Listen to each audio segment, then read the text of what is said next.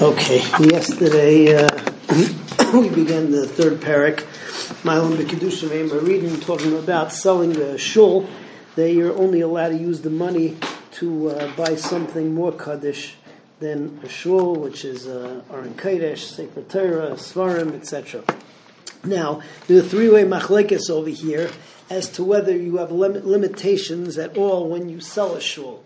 So, for instance, uh, there are three shitas. Rabbi Meir's shita is is that when you sell a shul, you can never sell a shul absolutely.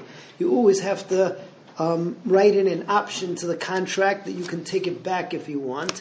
Um, it's not the way that we paskin. The Chachamim say that you can sell a shul absolutely. However, um, you're not allowed to sell it for a davar mevuz, and you're not allowed to use it uh, for a davar mevuzah. The people that buy it, or you can't sell it to people in order for them to use the davar mevuzah, which are four things. Number one, a tannery, which smells very bad, a merchatz, a mikveh, and uh, a place where you wash clothing. All of these are considered a bizayin. That's the way that we pass paskin. Rabbi Yehuda says that you can sell it as a chutzner, and then the people can do it with, can do with it whatever they want. Uh, we say that that's not right if you know that they are going to uh, use it for a davar mevuza, so then you're not allowed to sell it to them under those circumstances. So Mishnah says, "Any meichurim beis hakneses ela al tanai sheim yurtzu yachziruhu." So you're going to only sell a shul with a tanai that if they want, they can take it back. Divrei Rabbi Meir. The chachamim the chachamim say meichurim memkar oilam. You could sell it forever. Chutz mi'arba devarim. Lemerchatz Labursiki is a tannery, Latvila is a mikveh, Ula Beis Hamayim is a place where you wash clothes.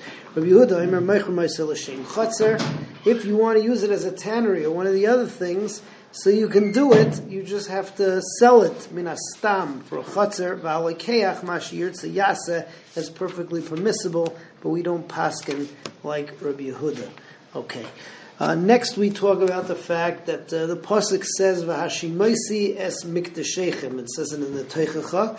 Um, is when something is destroyed, but that shows that even a basic nessus, which is destroyed, still has a kedusha, and therefore you're limited in what you can use it for. So the Mishnah tells us that you can't have a spadim there. Interesting. A lot of times, dafka nowadays you'll have a spadim dafka in a shul, but. Uh, in Tekufa, so it was considered a bizayin to have a spadim in the shul. You wouldn't do it maybe in front of the it's talking about, but uh, um, what's it called? But uh, you can't do that even if the base base um, base Knesset was nechrad.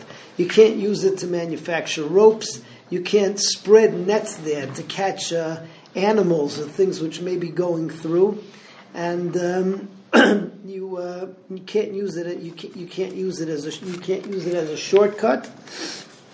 And uh, you um, what's it called? And um, yeah, and you can't use it as a place to spread fruit in order to dry out to produce uh, dried fruit.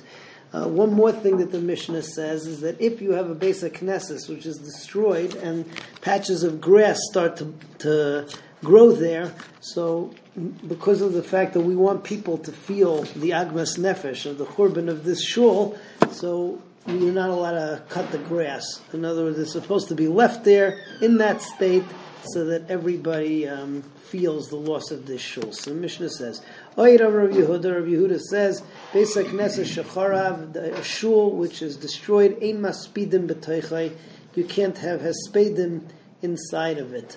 Ve'ein mafshilim b'toiche chavolim. You can't uh, tie ropes.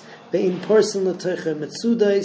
You can't spread out nets to catch animals. Ve'ein sheitchen al gagay peros. You can't spread out on the roof of the shul dry fruits to drive the fruits. Ve'ein oisim oisoi kapandaria, and you can't make it a shortcut. Shenemar, because the pasuk says v'ashimaisi es miktashechem kedushasan. The kedusha is af keshahim shemim, and even when they're desolate.